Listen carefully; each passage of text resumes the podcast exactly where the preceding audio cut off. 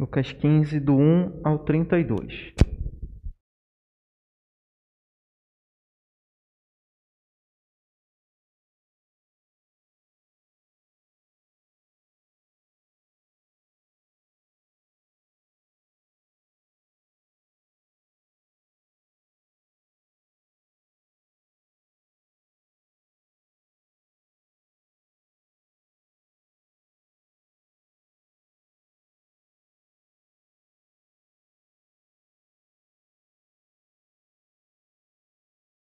Lucas 15, do 1 ao 32, diz assim a palavra de Deus. Aproximavam-se de Jesus todos os publicanos e pecadores para o ouvir. E murmuravam os fariseus e os escribas, dizendo: Este recebe pecadores e come com eles. Então lhes propôs Jesus esta parábola: Qual dentre vós é o homem que, possuindo cem ovelhas e perdendo uma delas, não deixa no deserto as noventa e nove? E vai em busca da que se perdeu até encontrá-la. Achando-a, põe-na sobre os ombros, cheio de júbilo, indo para casa, reúne os amigos e vizinhos, dizendo-lhes: Alegrai-vos comigo, porque já achei a minha ovelha perdida. Digo-vos que assim haverá maior júbilo no céu do que por um maior júbilo no céu por um pecador que se arrepende, do que por noventa e nove justos que não necessitam de arrependimento. Ou qual é a mulher que, tendo dez dracmas, se perder uma, não acende a candeia, varre a casa e a procura diligentemente até encontrá-la? E tendo achado, reúne as amigas e vizinhas, dizendo: Alegrai-vos comigo, porque achei a dracma que eu tinha perdido. Eu vos afirmo que, de igual modo, há júbilo diante dos anjos de Deus por um pecador que se arrepende. Continuou: Certo homem tinha dois filhos. O mais moço deles disse ao pai: Pai, dá-me a parte dos bens que me cabe e ele lhes repartiu os haveres. Passados não muitos dias, o filho mais moço, ajuntando tudo que era seu, partiu para uma terra distante e lá dissipou todos os seus bens, vivendo dissolutamente. Depois de ter consumido tudo, sobreveio àquele país uma grande fome e ele começou a passar necessidade. Então ele foi, se agregou a um dos cidadãos daquela terra e este o mandou para os seus campos a guardar porcos. Ali desejava ele fartar-se das alfarrobas que os porcos comiam, mas ninguém lhe dava nada. Então, caindo em si, disse: Quantos trabalhadores de meu pai têm pão com fartura? Eu aqui morro de fome. Levantar-me-ei e irei ter com meu pai. Lhe direi: Pai, pequei contra o céu e diante de ti. Já não sou digno de ser chamado teu filho. Trata-me como um dos teus trabalhadores. E levantando-se, foi para seu pai.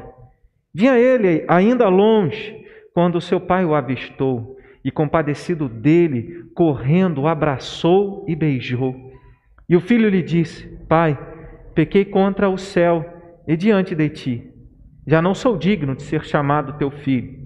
O pai, porém, disse aos seus servos: Trazei depressa a melhor roupa, vesti-o, ponde-lhe um anel no dedo e sandálias nos pés. Trazei também e matai o novilho cevado Comamos e regozijemos-nos, porque este meu filho estava morto e reviveu, estava perdido e foi achado, e começaram a regozijar-se. Ora, o filho mais velho estivera no campo, e quando voltava, ao aproximar-se da casa, ouviu a música e as danças. Chamou um dos criados e perguntou-lhe o que era aquilo. E ele informou: Veio teu irmão, e teu pai mandou matar o novilho cevado, porque o recuperou com saúde. Ele se indignou e não queria entrar. Saindo, porém, o pai procurava conciliá-lo, mas ele respondeu a seu pai: Há tantos anos que te sirvo sem jamais transgredir uma ordem tua, e nunca me deste um cabrito sequer para alegrar-me com os meus amigos. Vindo, porém, esse teu filho, que desperdiçou os teus bens com meretrizes, tu mandaste matar para ele o novilho cevado. Então lhe respondeu o pai: Meu filho, tu sempre está comigo, tudo o que é meu é teu. Entretanto, era preciso que nos regozijássemos e nos alegrássemos, porque esse teu irmão estava morto e reviveu, estava perdido e foi achado. Deus nos abençoe na meditação da Sua palavra. Muitas pessoas pensam nessa parábola ou nesses, nessas três histórias como parábolas diferentes. Né? Todas essas, essas três histórias fazem parte de uma mesma parábola né? porque o verso de número 3, ele diz: Então lhes propôs esta parábola. E aí, quando a gente é, lê o verso 8, o verso de número 11, é, é, existem frases que demonstram a sequência né, do texto, porque ele usa essa palavra ou, ou qual é a mulher que tendo dez dracmas. Então ele não, esse ou liga a história anterior com a história seguinte que ele vai contar. E aí no verso de número 11, a palavra continuou também liga as, as histórias anteriores a essa a história do filho. São três histórias, mas uma parábola só, um ensinamento só, que é em decorrência da crítica dos religiosos em relação a Jesus acolher as pessoas que eles marginalizavam.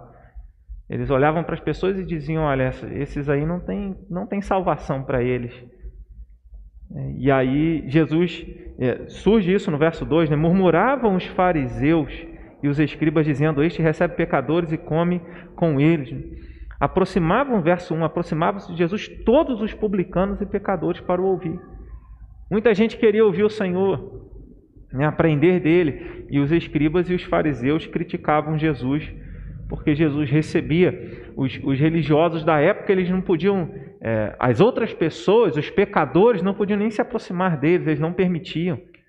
É, certa vez, uma mulher, é, aos pés de Jesus, derramou um perfume, e aí o fariseu, no seu interior, ele disse: Se este fosse profeta, saberia quem é essa mulher. É, aí Jesus conta a história, né? Aí Jesus conta uma parábola também nesse, nesse encontro, nesse momento. Então havia essa ideia de que aqueles que não andavam dentro do pensamento fariseu, dentro do pensamento judeu da época, estavam no inferno. E, não, e, e ninguém justo podia se relacionar com eles, tentando mostrar para eles, ou apontar, ou direcioná-los ao caminho da salvação. Para os religiosos, essas pessoas não tinham salvação. Será que em algum momento da nossa caminhada cristã a gente olha para alguém e diz assim: olha, não tem jeito para essa pessoa? Não tem salvação para essa pessoa. Às vezes a gente pensa, mas não devia, né?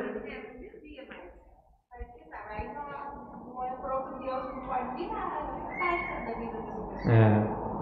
A gente vê que se for da vontade de Deus, o poder de Deus se manifesta, a pessoa é transformada. Então não, não cabe a gente dizer, olha, isso aí não tem jeito. Porque Jesus, ele alcança, ele transforma quem ele quiser transformar no tempo dele. Então, os religiosos, eles dizem, olha, não tem salvação para essas pessoas. Jesus então conta essas três histórias, mostrando que essas pessoas eram extremamente importantes para Deus, ou eram amadas por Deus. Ele chega a dizer, olha, qual de vocês que se tiver 100 ovelhas e perder uma, não vai atrás?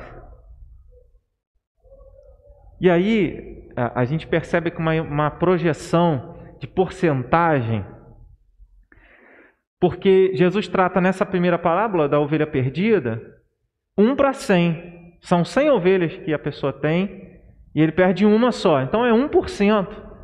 O que é 1%? Se a gente for colocar hoje, né? O que é um real diante de cem reais? Vai falar que não é nada, né? Então é, é esse o conceito. Então, assim, até mesmo pequeno, aquilo que é, que é pouquíssimo, tem valor para Deus, né? se Deus quiser atribuir esse valor. É claro que é, é sempre bom lembrar, em, em, tempos de teologia da prosperidade, é sempre bom lembrar que o nosso valor não é um valor intrínseco. O que, que é isso? É, nós não temos valor porque nós somos bons, porque nós temos algo bom e, e que é valioso. Não. O nosso valor é extrínseco, significa que é Deus que atribui a nós esse valor. Nós só temos valor se Deus nos alcançar, senão a gente não tem valor algum.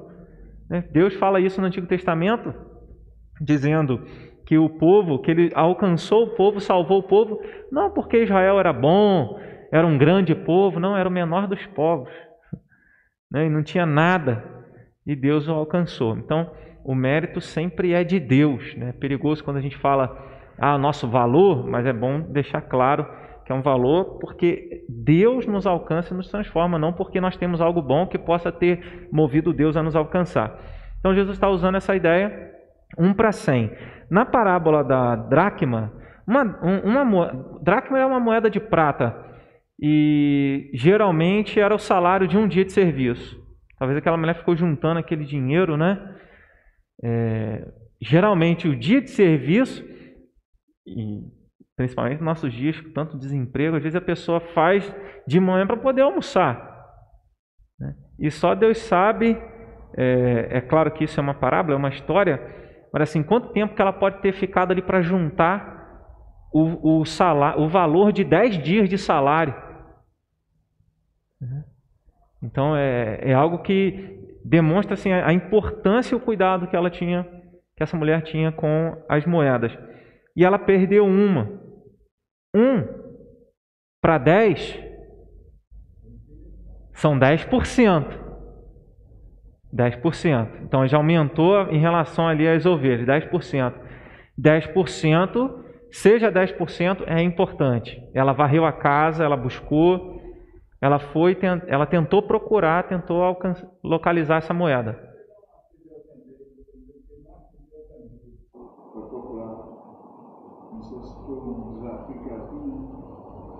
Não, aqui, é, ou qual é a mulher que tendo dez dracmas, se perder uma, não acende a candeia?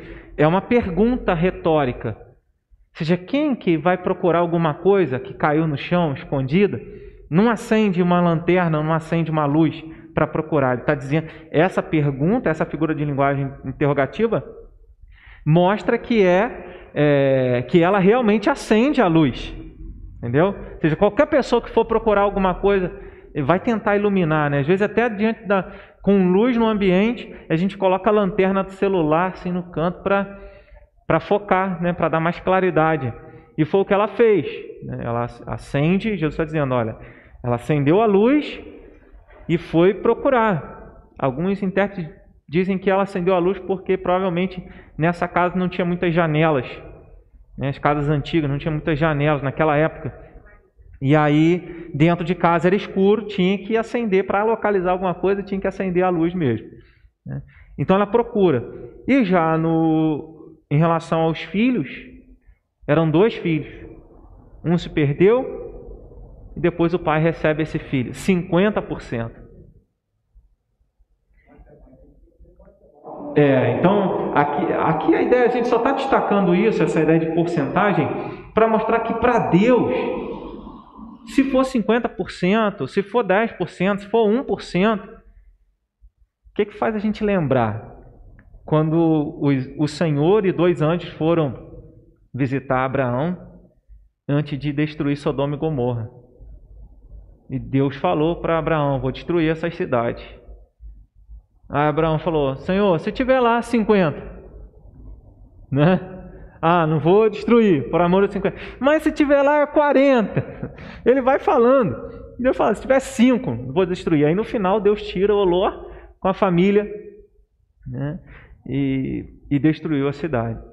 Então, é, mostra o quanto Deus cuida. Tudo isso, irmãos, revela, nos ensina, essa parábola nos ensina sobre o amor de Deus. Né? Parábola da ovelha, da moeda e do filho perdido. Eu prefiro usar o termo filho perdido, porque a gente tem que lembrar que Jesus não disse, o, o, Lucas não registra, Jesus contou uma parábola sobre o filho pródigo. A, a, o título, a parábola do filho pródigo, não é bíblico. Não é bíblico porque foi inserido, né? Todos esses textos em negrito são inseridos. Facilita a interpretação? Facilita o entendimento? Facilita. Mas pelo contexto, eu prefiro usar filho perdido. E o filho perdido, porque a última frase do verso 32, terminando o capítulo 15, ele diz: Este teu irmão estava morto reviveu, estava perdido e foi achado. Então, assim, é uma ovelha perdida, é uma moeda perdida e um filho perdido. O filho perdido gastou tudo, é, fez um pedido que era ilegal, não se divide herança antes da morte do, do, dono, do pai. E ele já quis dividir a herança, então todo errado. Né? É, mas ele, mas nem, nem o emancipar, ou seja, eu quero ser dono do meu próprio nariz e cuidar da minha vida, dá o direito de você pegar a sua parte na herança. Tem que esperar a morte do, do, do pai, dos pais. Não. Emancipar é para você dizer, olha, eu respondo por mim mesmo. É apenas uma questão de maioridade. É, de independência.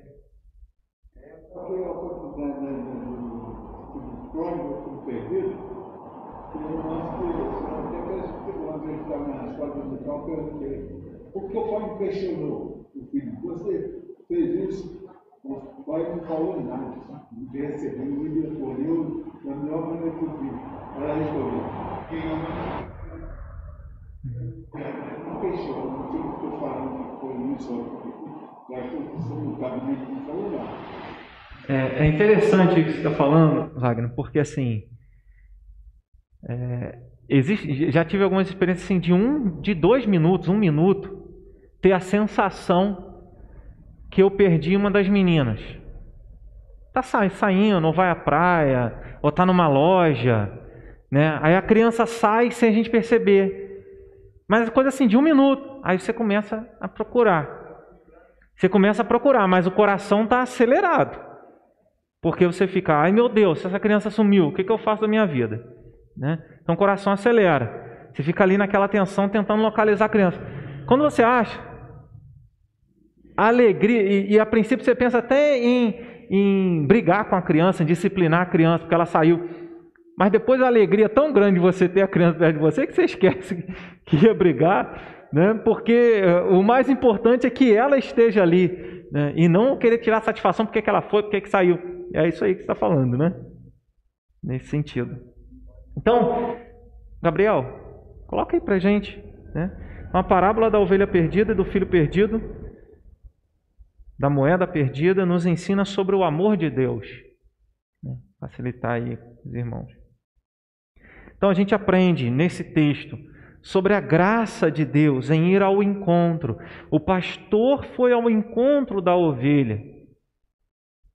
A ovelha se perdeu. Né? Ele diz: qual de, verso 4: Qual dentre vós é o homem que, possuindo cem ovelhas e perdendo uma delas, não deixa no deserto as 99 e vai em busca da que se perdeu até encontrá-la? Ou seja, a ovelha se perdeu do rebanho, a ovelha se perdeu do aprisco, a ovelha se perdeu do seu pastor. É a ovelha que se perdeu. Não, não é uma questão de, de negligência do pastor ou de qualquer outra pessoa ou das outras ovelhas que não deram atenção, mas a própria ovelha se perdeu. Existem muitos motivos, muitas situações, circunstâncias pelas quais uma pessoa pode se perder na jornada. Existem pessoas que caminham na igreja por um tempo e de repente saem do aprisco, saem do rebanho, né? saem da igreja, saem da comunhão com a igreja. O predador, o predador vem Pro pre... Exatamente. Uhum. Uma ovelha sozinha é uma ovelha sujeita né, a, a, a se perder e a morrer. Né? E aqui nesse, nesse contexto, Jesus está dizendo: olha, qual de vós não vai em busca? Então não é a ovelha que descobre o caminho de volta. Não é a ovelha que diz assim: olha, eu estou perdida, eu tenho que voltar. A ovelha não sabe. Ela, tá, ela se perdeu não sabe como voltar. E assim para muitas pessoas né, que estão longe de Deus, estão perdidas e não sabem o caminho. Por, Jesus, por isso Jesus falou: Eu sou o caminho. Né? Porque se alguém não sabe o que fazer e onde ir, sabe que tem que seguir Jesus. Ele falou: Eu sou o caminho. Né? Então, a, tanto, na, tanto a ovelha quanto a moeda, a gente vê a mulher é, diz assim, olha as atitudes dela, acende a candeia, varre a casa e procura diligentemente até encontrá-la. É interessante essa essa ideia, né, com, é, essa expressão que se repete tanto na essa condição de tempo, né, tanto na parábola da ovelha perdida quanto da moeda perdida. Eles procuram, o pastor procura a ovelha até encontrá-la a ovelha será achada. Vamos dizer, prática, se fosse outra vez, já tem 99 não faz de uma só, não vou chegar da cabeça. Você vê, ele, ele não foi por isso nessa hora, ele se importou com aquela vida. E é exatamente isso, Solange, que Jesus está querendo ensinar para os fariseus religiosos, porque eles diziam, eles achavam que os 99 eram aprisco. É, os 99 já era o número completo. Não sei, algumas pessoas imaginam assim, ver a igreja lotada, no tempo de pandemia, não, né? Ver a igreja lotada e imagina assim, ah, não preciso mais evangelizar. Olha a minha igreja, tem 5 mil membros. Olha a minha igreja, tem 250 membros. Todos os bancos estão ocupados. Não preciso mais pregar o evangelho. Existem pessoas, e nesse caso, aqui no contexto, eram os fariseus e os mestres da lei, os escribas, que imaginavam assim: olha, eu já creio, eu já tenho a palavra, eu estou salvo, tá bom. Ele não imaginava isso, que tinha outras pessoas que precisavam ser alcançadas. Tinha somente aquelas que já E aí, e aí onde a gente vê aqui o cuidado de Deus, né, e, buscar até encontrar, a gente vê o amor de Deus revelado na, a, revelando a graça de Deus. Porque Deus busca sem. Foi a ovelha que se perdeu, a, a, a moeda é, sumiu, e aí não tem como a ovelha voltar o caminho, não tem como a moeda achar a si mesma e voltar para as mãos da sua dona, a não ser por uma obra do pastor e da mulher. Ele vai ter que se importou com aquela vida, não é? Uhum. Não deixou aquela vida assim de lado, assim abandonada, menosprezada. Uhum. Ele se mostrou o amor dele para aquela vida. Como é que Jesus fez isso? Como é que Deus fez isso? Deus fez isso enviando Jesus. Ele desceu do céu, assumiu a forma humana e veio aqui buscar essas ovelhas perdidas. Né? Ele, Jesus fala em João capítulo de número 10, ele diz assim: ó, ainda há outras ovelhas, não deste aprisco. Em outras palavras, existem outras ovelhas, não somente dentre os judeus, existem ovelhas de outros lugares. A mim me convém conduzi-las, ou seja, ele vai buscar essas ovelhas e vai trazer essas ovelhas porque as ovelhas dele ouvem a voz dele e o seguem, né? Isso em João capítulo de número 10. Aí Jesus completa dizendo: Então haverá um rebanho e um pastor. Ou seja, o pastor é Jesus e um rebanho é a igreja dele. E onde tiver alguém que seja dele, ele vai ao encontro. E ele envia alguém ele disse: Assim como o Pai me enviou ao mundo, eu envio vocês, falando aos apóstolos, né? para que pregassem o Evangelho, para que buscassem as ovelhas perdidas da casa de Israel. Mas as ovelhas perdidas da casa de Israel, num contexto, se a gente ler a carta de Paulo aos Romanos, capítulo, capítulo 11, verso 25, 26, a gente vai saber que Israel, nem todos de Israel são de fato israelitas, ou seja, é, Pessoas de todos os povos, línguas e nações fazem parte do Israel, mas o Israel espiritual, e não Israel nação, não Israel o Estado de Israel, é, mas o Israel que, segundo a Bíblia, é o povo de Deus, espalhado pela terra, né, que, não tem, que não é necessariamente o povo judeu. Gentios e judeus, povo, pessoas de todos os lugares, nações. Né, gentio é uma linguagem é, para fazer referência a todos os outros povos né, que não receberam os oráculos, as revelações de Deus através dos profetas, que não tinham um livro sagrado, né, da, que é a palavra de Deus, as escrituras sagradas. Então é para fazer uma referência a todos os povos sem contar os judeus. Né? E aí esse é o povo de Deus, a ovelha que foi é, alvo do amor de Deus, a moeda que foi alvo do cuidado da sua dona, né? um filho que vê o pai, é, o filho está voltando com o seguinte pensamento: Pai, trata-me como um dos teus trabalhadores, porque eu já não sou digno de ser chamado seu filho.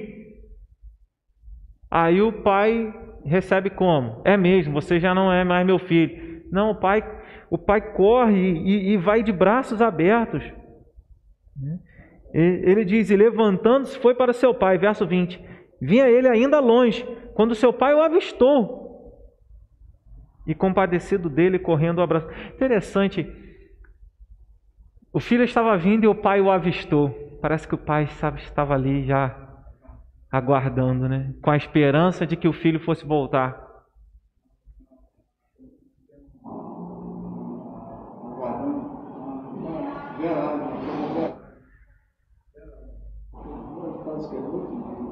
Isso, isso, esperando ali constantemente, né? Aí eu lembrei do texto quando Jesus fala, é, Jesus fala sobre o povo de Deus, né? Jerusalém, Jerusalém, quantas vezes eu quis reunir os teus filhos como uma galinha junto aos seus pintinhos debaixo das suas asas, vocês não quiseram, né?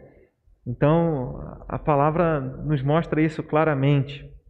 Esse texto está em Lucas.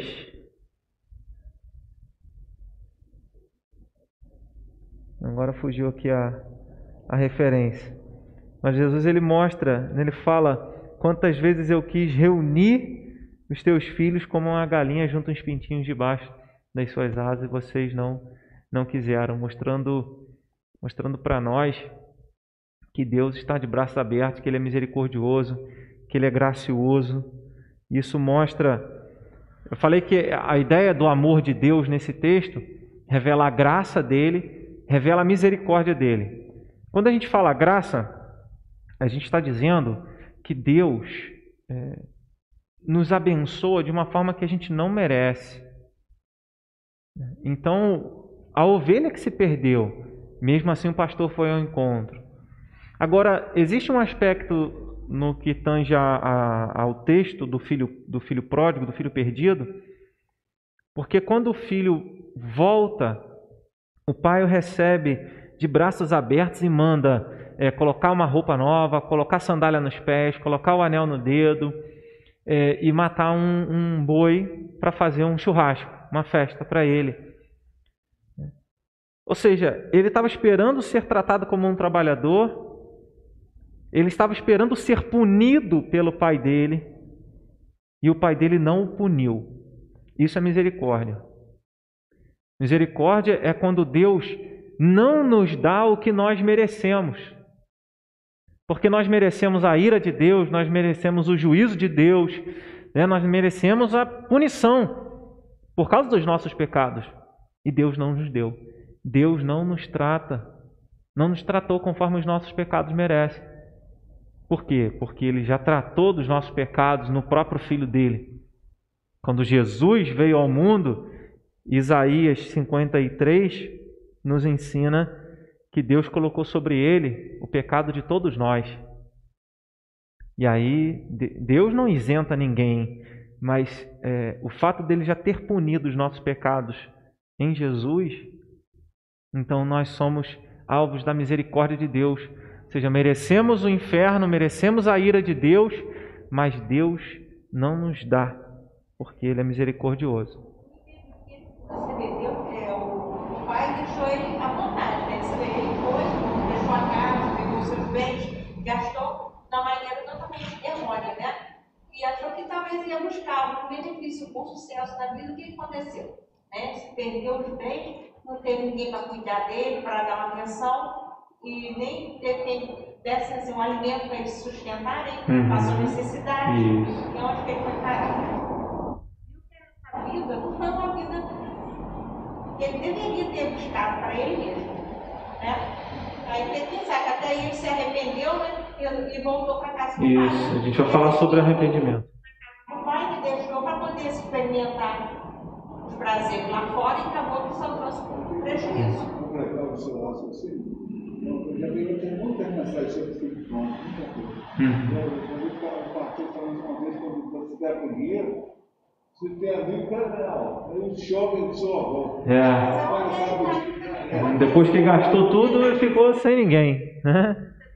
Você tem isso, né? As pessoas chegam perto, você acaba, a pessoa expressa. Aí você se sente sozinho, né? Não tem quem vai te dar atenção. Aí o que vai acontecer? Você vai voltar para essa, essa história mostra que não vale a pena viver longe do Pai. Né? Você pode ter o dinheiro, o dinheiro todo, pode ter tudo que o dinheiro pode comprar. Agora, algo importante ser dito: a gente não precisa passar pelas experiências para aprender que é, um, que é uma direção ruim. Né? Que a gente fala assim, não, deixa, deixa ele lá para ele aprender. Não, se a gente sabe que aquele caminho não é bom, eu não preciso passar por ele para ter essa experiência, porque outras pessoas já tiveram essa experiência. É o que Jesus está mostrando aqui também. Né? Então, toda essa atitude do pastor buscar, da mulher varrer a casa e do pai abraçar o filho, né? correr e abraçar é, o filho e beijar o filho, né? como diz o verso 20 no finalzinho, compadecido dele, correndo, abraçou e beijou. Então,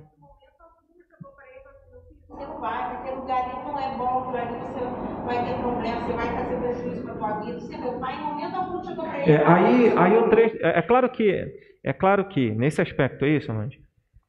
É, a, como parábola, como parábola, nenhuma parábola tem como a gente esgotar tudo e dizer assim, cada detalhe da parábola está passando uma mensagem. Existe a mensagem geral da parábola, que é o que? Deus se importa com aqueles que os religiosos marginalizavam. Deus tem pessoas para salvar fora do povo judeu. Porque se a gente pegar esse aspecto que o pai não falou, existe um aspecto que é da liberdade de ação. Cada um de nós somos livres para fazer aquilo que achamos que devemos fazer e podemos fazer. Só que quando você disse que o pai não falou nada, olha, não faz, Deus faz isso na palavra. É, exato, mas Deus em todo o tempo na palavra, Ele está dizendo para nós: não ande no caminho errado. Ande no caminho certo. Fica na minha presença. Seja perfeito. Ande obediência. Então, nesse aspecto que você colocou, não cabe dentro da parábola esse ensinamento, porque não é algo que a gente vê na Escritura. Pelo contrário, toda a Escritura ela mostra Deus mostrando para nós o caminho que nós devemos seguir. Olha, anda nessa direção, segue o meu caminho, segue a minha palavra. É claro que, por outro lado, tem um aspecto da liberdade, que aí sim quando trata do aspecto da liberdade do ser humano, que na teologia a gente chama isso de livre agência.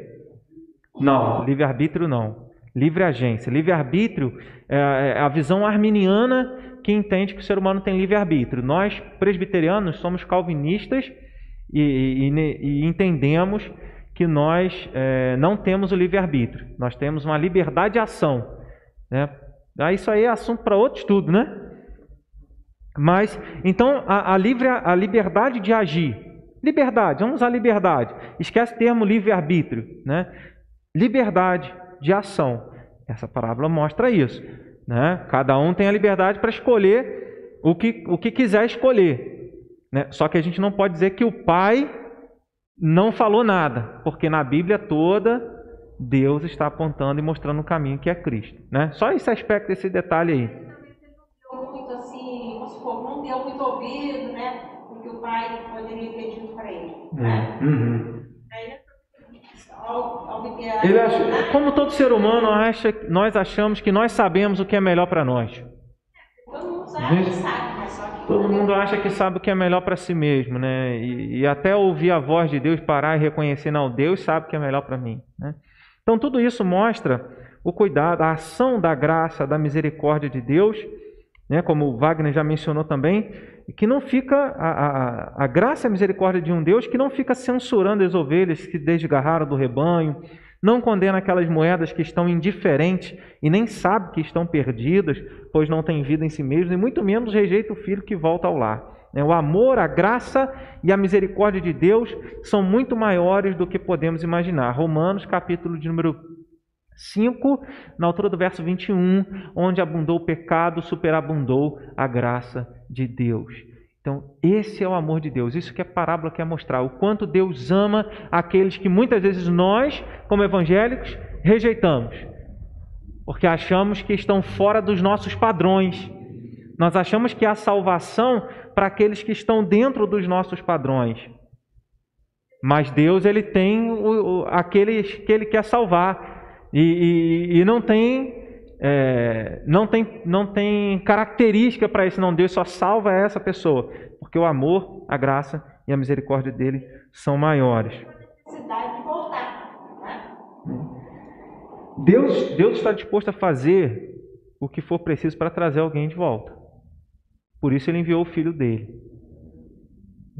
Então Deus, querendo salvar, ele enviou o filho dele, ele fez isso para enviando Jesus para morrer e ressuscitar por nós. O pastor pôs sobre os ombros a ovelha que não consegue voltar sozinha. A mulher se importa com a moeda que está perdida dentro da própria casa. Todas as moedas são importantes para ela. Ela varre, procura, até encontrar. O pai que não considera as palavras do filho para ser tratado como servo, né, mas restaura a dignidade do filho. Enquanto os fariseus não se associavam com os pecadores, o Senhor Jesus fala do amor, da graça e da misericórdia de Deus com todos. Que nós possamos olhar para as pessoas assim, olhar como Deus é misericordioso. E ao invés de quando olhamos para as pessoas em determinado comportamento, em determinada atitude, pensando, ih, vai para o inferno. Que muitos evangélicos têm esse pensamento. Né? Ah, vai para o inferno. Não estou não tô querendo dizer que não vai para o inferno ou que não tem inferno. Mas que o nosso olhar para as pessoas que estão fora dos nossos padrões possa ser assim: é, por que não orar por essa pessoa? Por que não falar de Jesus para essa pessoa?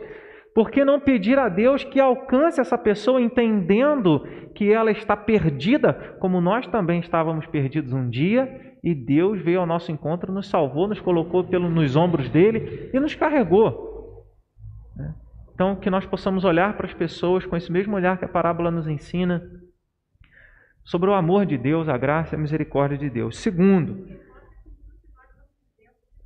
é verdade, né? Ninguém está isento. Segundo, a parábola nos ensina sobre a condição humana. E a gente vai falar sobre qual é a condição humana. O ser humano, como essa ovelha, está perdido. Sem Deus, sem o pastor, e quando a gente fala o pastor é Jesus, ele está perdido. Como a moeda estava perdida, como o filho estava perdido. E como é que a gente vê essa, esse, esses, esses três elementos né, perdidos? A ovelha estava fora do habitat dela. O, o peixe foi feito para viver na água. Né? E nós fomos feitos para viver em Deus. Quando Deus. Eu li isso uma vez, achei interessante. Quando Deus foi criar os peixes, ele disse ao mar: produza peixes. Deus ordena ao mar e o mar produziu peixes.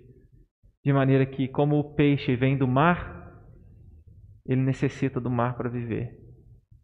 Quando Deus foi fazer o ser humano, Deus disse: façamos o homem a nossa imagem, a nossa semelhança. De maneira que a gente só consegue viver em Deus. Ele, Jesus falou: Eu sou o caminho, a verdade e a vida. Sem Ele nada somos, nada podemos fazer. O ser humano perdido, fora do seu habitat, fora de Deus, fora de um relacionamento com Deus, de um relacionamento é, saudável com Deus, um, relacionamento é, redimido diante de Deus, seja perdoado. Muitos motivos pode ser porque uma pessoa se afasta da comunhão da igreja ou não está na comunhão com a igreja. Né? Porque, embora aqui fala da ovelha que se perdeu, mas o, o nosso entendimento precisa ser: é uma ovelha que está lá fora que não sabe que é ovelha. É uma ovelha que ainda não se viu como ovelha para estar no aprisco. É uma ovelha que não sabe que tem um pastor para cuidar dela. Porque era assim o, é, o contexto. Os, os como diz aqui no verso 1, publicanos, os cobradores de impostos, os pecadores, eles não tinham toda a consciência do relacionamento que deveriam ter com Deus. A Bíblia fala que muito é dado, muito será cobrado. A gente conhece, mas tem pessoas que não conhecem nada de Deus, não conhecem a Bíblia. Pergunta quem foi Noé, não sabe. Existem pessoas que são completamente ignorantes a respeito de Cristo. Quem foi Jesus? Ah, foi uma pessoa boa. Ele não sabe que Jesus morreu na, morreu na cruz. Celebra a Páscoa. Não sabe que na Páscoa Jesus, Jesus morreu e ressuscitou. Existem pessoas que não têm entendimento e conhecimento de Deus como nós temos. Estão completamente perdidas, completamente cegas. Né? Aí, dentro da casa, a gente vê a moeda. Moeda perdida dentro da casa. Ou seja, pessoas que estão na igreja, trazendo para nós, né? Pessoas que estão na igreja, mas são completamente indiferentes em relação a tudo que acontece. Né? A moeda ela, ela foi perdida, ela não estava junto com as outras dez, com as outras nove. Né? E aí isso mostra a, mostra a indiferença, né? porque a ovelha mostra o aspecto dela estar perdida, a moeda o aspecto da indiferença. A moeda estava perdida dentro da própria casa e precisava ser encontrada. A moeda, por não ter vida, não se locomovia como a ovelha. Então, por não ter vida, não se locomovia como a ovelha. E onde foi perdida, ali permaneceu. Ela estava indiferente, sem propósito. Perdeu seu brilho, mas não perdeu a sua importância para a mulher. Ou seja, ela queria encontrá-la.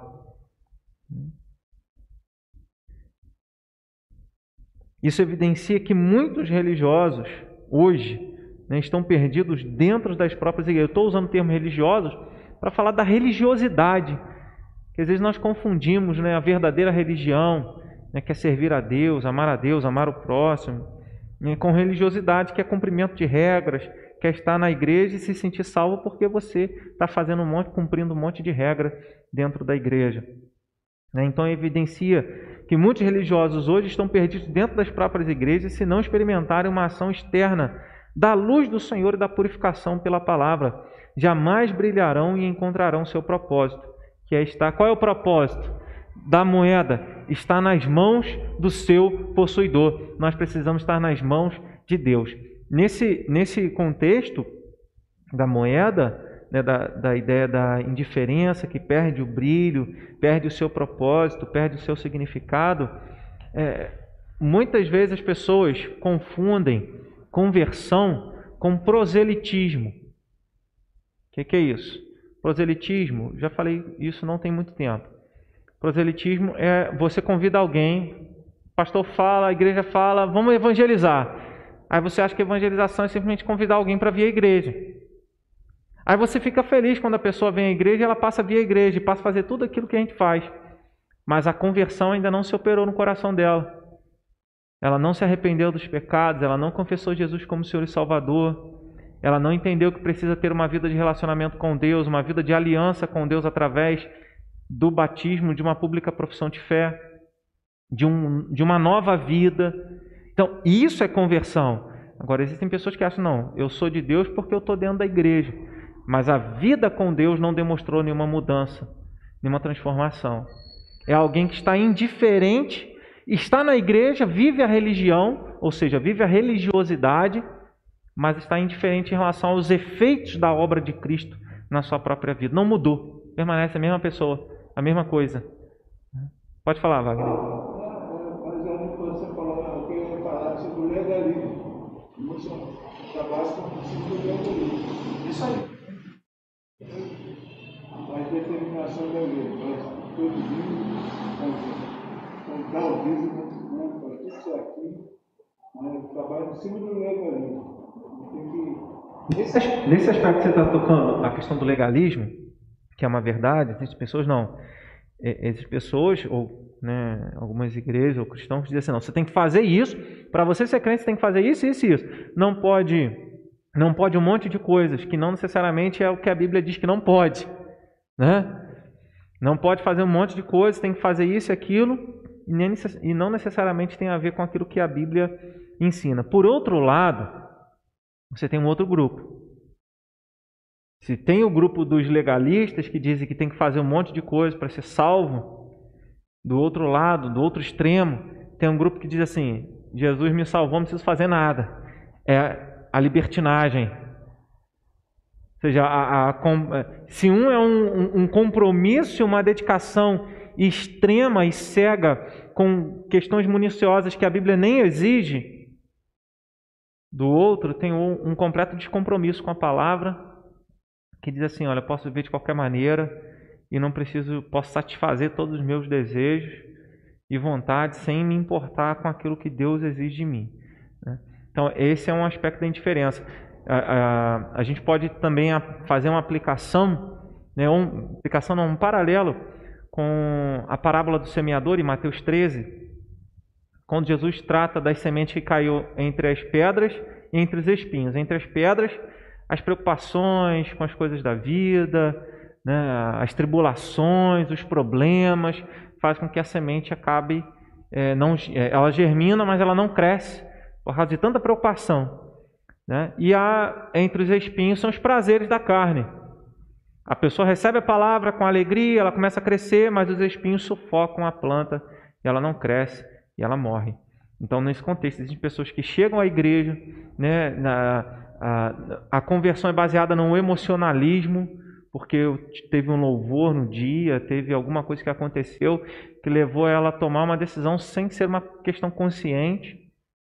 Então ela achou que ser cristão era simplesmente ir à igreja e aquilo não tinha que mudar a, a vida dela.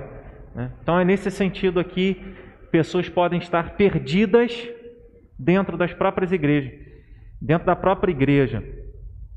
Muitas igrejas a gente vê né, onde as pessoas estão lá pelo dinheiro, estão lá pela prosperidade, estão lá buscando uma bênção, não estão lá por, porque Deus as salvou através de Jesus. É isso que nos faz ser igreja, porque Deus nos salvou através do Filho dele. Igreja não existe para que a gente seja um clube, para que a gente ajude as outras pessoas, para que a gente se une em torno de uma causa é, política, partidária. Não, a igreja existe para servir a Jesus Cristo, para adorar a Jesus Cristo, para fazer a obra de Jesus, que é fazer discípulos. Isso. Esse é o objetivo da igreja. Então, seguindo, é o propósito. Por isso, eu citei essa ideia da moeda, ela perde a ideia de propósito. Né? Alguns perdem a ideia de propósito. E o propósito é estar nas mãos do seu possuidor. Nossa vida deve estar nas mãos de Deus. E Deus vai mover a nossa vida de acordo com o que Ele quer. E é o que Ele faz. É o que Ele faz. A condição humana é alguém completamente longe, perdido né, de Deus. O filho, qual é a condição do filho? O filho ele gastou tudo, perdeu tudo, ele desejava comer a comida dos porcos, nem isso lhe era dado. Nem isso, não, nem não, é, não satisfazia, nem isso lhe, lhe era dado. Verso 16: Ali desejava ele fartar-se das alfarrobas, que era uma espécie de vagem é, que os porcos comiam, mas ninguém lhe dava nada. Nem isso ele comia. Ele desejava, mas nem isso ele comia. Então, a condição humana sem Deus é essa. Ele está completamente perdido, com uma fome na alma que ele nem sabe como saciar. Ele, a alma anela por Deus, mas ele não sabe. Está perdido. Efésios capítulo 2, verso 1, que Deus, diz que Deus nos deu vida, estando nós mortos nos nossos delitos e pecados, nos quais nós andávamos outrora a teologia chama a condição do ser humano sem Deus de depravação total. A depravação total, de forma resumida, ensina que o pecado ele atingiu todas as partes da vida humana, de maneira que o ser humano por si mesmo jamais poderá escolher a Deus. Porque se ele está morto espiritualmente, todas as vontades, o pecado é, é, alcançou a nossa alma alcançou as nossas vontades, as nossas escolhas, a nossa mente, tudo foi manchado pelo pecado. Então nós somos aquilo que o nosso coração é. Jesus falou: a boca fala do que está cheio o coração. Mas se o nosso coração ainda não foi lavado pelo sangue de Jesus, ele está sujo, em pecado. Então, por ele mesmo, ele não pode ser salvo, ele não pode ser é, é, por ele mesmo, ele não pode salvar a si mesmo, ele não pode socorrer a si mesmo, libertar a si mesmo. O filho estava nessa condição, longe de Deus, longe do Pai, é, é uma parábola em relação a nós, né? filhos longe de Deus, filhos que gastam uma vida inteira em prazeres da carne, que não vão satisfazer a alma. E o filho chega à conclusão que o melhor lugar não era onde ele gastou todo o dinheiro dele. O melhor lugar era junto com o pai. E aí a gente aprende sobre essa condição humana. Né? Uma ovelha perdida, uma moeda sem brilho, uma moeda no canto já perdeu o brilho, já está fosca, tem que ser polida. Né? E preferiu experimentar um pouco das coisas de fora ali, e viu que nada fosse benefício, né? Exato. né? Exato. Uma vida longe de Deus né, não tem, pode ter uma alegria momentânea, né?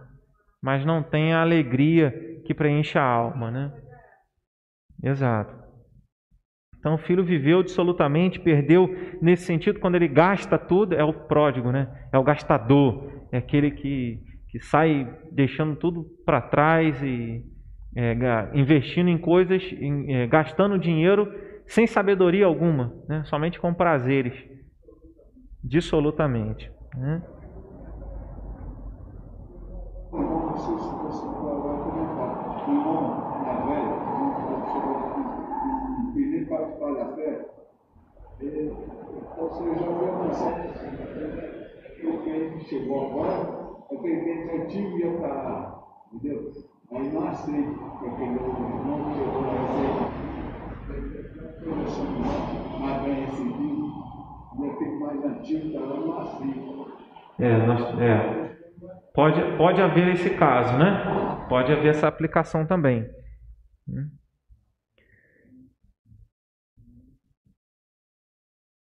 Ah, e aí a gente, nessa condição humana, então o ser humano longe de Deus, perdido, é, com a alma completamente destruída, destruída no sentido de estar vivendo no pecado, longe da comunhão com Deus como essa alma é transformada. Diz o texto, diz o texto que o filho caiu em si. Né? Ah, verso 17: Então, caindo em si, disse: Caindo em si. Como esse filho que estava longe, gastando tudo, caiu em si? Existem pessoas que, para cair em si, precisam ir lá no fundo do poço. Né? É onde ele estava, né? Caindo em si. Mas ninguém cai em si mudando uma condição em que ele se encontra. Ou seja, ele estava mergulhado no pecado, estava longe de Deus. E aí que eu trazendo para nós, né? Mergulhado no pecado, longe de Deus, não tem como ele se conscientizar de que ele está no lugar errado. Somente uma obra de Deus na vida dele, somente o Espírito Santo. É, a, a gente lê em Atos dos Apóstolos, quando Lucas vai registrando né, a evangelização, Paulo pregando, né, e diz a respeito de Lídia, né, que o Senhor abriu o coração de Lídia para que ela acolhesse a palavra. Né, diz em outro lugar também que o Espírito Santo concedeu o dom do arrependimento para a vida. Então tem o arrependimento para a vida, que é, o, que é a consciência de que nós precisamos do perdão de Deus para ser salvos, de que nós precisamos nos arrepender dos nossos pecados e reconhecer que precisamos ser purificados por Deus através da obra de Jesus. Então esse cair em si é isso. Esse cair em si é o arrependimento. Coração quebrantado que é demonstrado em arrependimento. E qual é a prova do arrependimento dele? Qual é a prova do arrependimento, filho? Porque João, João Batista falou para os religiosos, né? Produzam, pois, frutos dignos de arrependimento. Qual é a prova? Pai, não sou digno de ser chamado seu filho. Essa é uma prova do arrependimento. Quando alguém chega e diz assim, ó, eu mereço ser salvo porque eu fiz isso isso, aquilo. Era o filho, o filho mais velho. O filho mais velho precisava tanto de arrependimento quanto o mais novo. Porque o mais velho se achava digno de ter tudo que o pai tinha. E não, não é, ninguém é digno. Embora o pai fale, filho, tudo que é meu é teu. Mas o filho, ele olhava para tudo aquilo que ele fazia, o filho mais velho, e se achava no direito de ter tudo. E o filho mais novo disse: Já não sou digno de ser chamado seu filho, trata-me como dos teus trabalhadores. Tanto o filho mais novo quanto o filho mais velho precisavam de arrependimento. Do arrependimento, de, do reconhecimento de que, assim, nós precisamos da graça e da misericórdia do Senhor, porque nós não somos dignos de nada. O arrependimento, então, aqui é demonstrado no cair em si, quando ele toma a decisão de voltar para a casa do Pai e ele volta é, pedindo, reconhecendo que não merecia nada, que não era digno de nada. Sem o arrependimento, o ser humano continua longe de tudo que o Pai Celestial pode conceder. E quando nós nos arrependemos, e isso é um dom do Espírito Santo, o Espírito Santo concede a nós o arrependimento, como concede o dom da fé, todos dons do Espírito Santo. E aí a gente consegue perceber onde a gente está. A gente consegue perceber que a gente estava morto e que a gente precisa dessa graça e desse perdão de Deus através da obra de Jesus. Terceiro e último lugar, essa parábola nos ensina sobre a alegria da salvação. alegria da salvação. Maravilha quando a gente tem uma experiência de ser instrumento de Deus para que alguém conheça Jesus, se converta e passe a seguir o caminho de Jesus, né, aprendendo da palavra, crescendo no conhecimento de Deus, se tornando um verdadeiro discípulo de Jesus. É muito bom quando a gente vê isso e quando Deus nos dá a graça de ser, ser usado por Ele nesse sentido. E é o que todas as três narrações, todas essas três histórias têm em comum também. Né? Então, a mesma mensagem. Enquanto os religiosos eles estavam é, irados com Jesus, porque Jesus acolhia quem não merecia ser salvo. Ninguém merece ser salvo, mas de acordo com o pensamento dos fariseus, eles mereciam ser salvos. Era o filho mais velho na parábola. Né? É, e Jesus está mostrando para eles que não é assim. Que eles deveriam se alegrar ao ver mais e mais pessoas conhecendo a Deus e sendo salvas. Então, em todos esses três momentos, essas três histórias, Jesus diz: uh, verso 5: Achando-a, põe sobre os ombros, cheio de júbilo. Vai para casa, reúne os amigos vizinhos e diz: Alegrai-vos comigo, porque já achei minha ovelha perdida. Aí ele diz: haverá maior júbilo no céu por um pecador que se arrepende do que por 99 justos que não necessitam de arrependimento. Será que existe alguém na humanidade que não precisa de arrependimento? Claro que não. Todo mundo tem que se arrepender. É, aí é nesse sentido também que a parábola, a gente não pode pegar toda a parábola e esgotar e dizer que isso aqui está dizendo que existem pessoas que não precisam de arrependimento. Não, não é isso, não é o ensinamento da parábola, porque toda a Escritura diz que não há um justo, nenhum sequer. Né? É, isso está nos Salmos, isso está na carta de Paulo aos Romanos, tanto Antigo e Novo Testamento nos mostra, Apocalipse nos mostra que quem entrou no céu é porque teve a sua veste lavada no, e alvejada no sangue do Cordeiro. Então não tem ninguém que entra no céu que não tenha sido lavado pelo sangue do Cordeiro. Se foi lavado pelo sangue do Cordeiro é porque é pecador e precisa da graça de Deus, né? precisa do arrependimento. Né? E aí o que ele diz? Alegrai-vos. A mulher também faz a mesma coisa. Né? Tendo achado, reúne, verso 9, reúne as amigas, vizinhas, alegrai-vos comigo, porque achei a dracma que eu tinha perdido.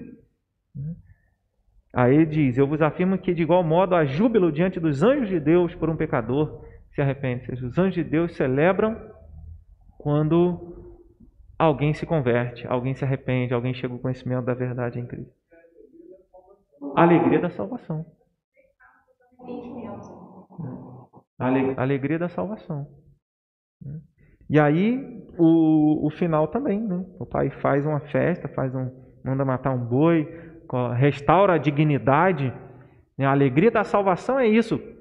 É quando a ovelha volta para o aprisco, quando a moeda volta às mãos da sua dona, quando o filho volta à casa do pai. E aí ele recebe roupa anel, sandália. Ou seja, ele é reconhecido como filho. Nunca deixa de ser filho, nunca deixou de ser filho. É, mas ele achou que não era. Ele viveu como se não fosse, conscientizou-se de que não merecia ser filho e então foi transformado. É assim nossa vida. Quando a gente acha que merece alguma coisa de Deus, a gente está longe. Mas quando a gente se humilha e reconhece que precisamos do perdão e da graça de Deus, a obra de Deus opera na nossa vida e aí nós entendemos que fomos alvos do amor de Deus. Né? Então, ensina sobre a alegria da salvação, que nós possamos olhar para as pessoas que estão longe e não falarmos como o filho mais velho, esse teu filho. Né? Que nós possamos entender que o amor de Deus é grande demais, a graça de Deus é grande demais, a misericórdia de Deus é grande demais. E Ele alcança, e, e tudo que Deus quer é salvar. Né? O apóstolo Pedro, na primeira carta, ele fala: Olha, não pense que Deus está demorando, que Jesus está demorando a voltar. Não, ele não está demorando, na verdade, Deus está sendo paciente, não querendo que ninguém se perca mas que todos cheguem ao arrependimento.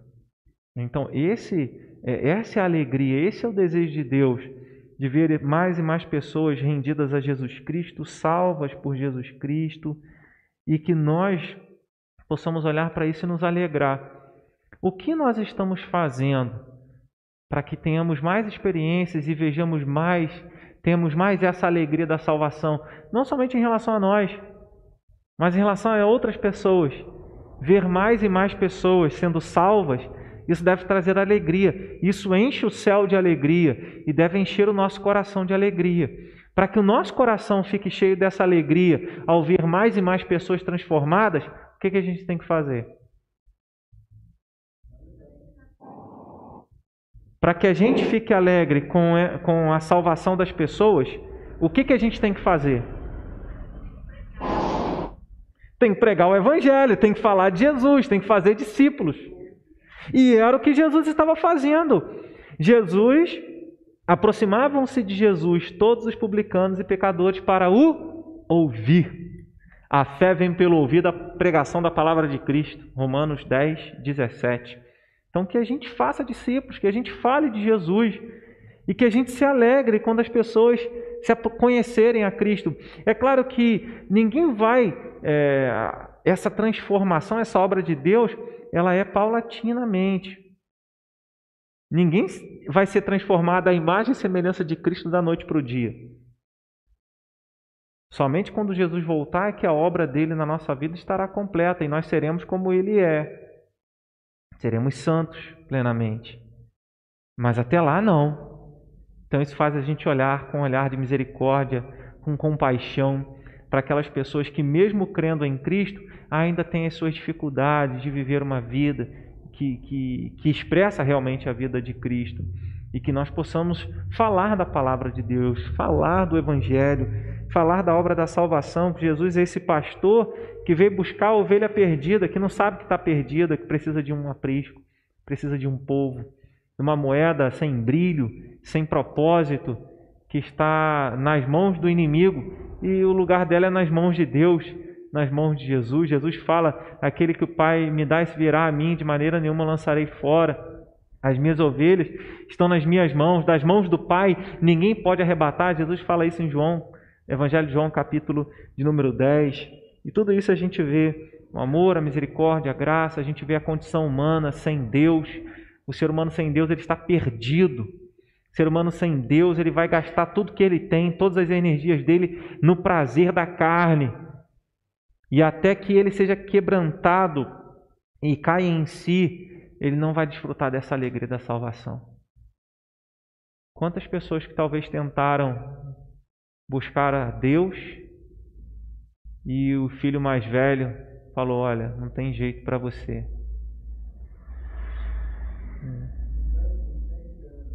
É, que, nós, que nós não sejamos assim, que nós nos alegremos com a nossa salvação e que nós nos alegremos com a salvação das outras pessoas.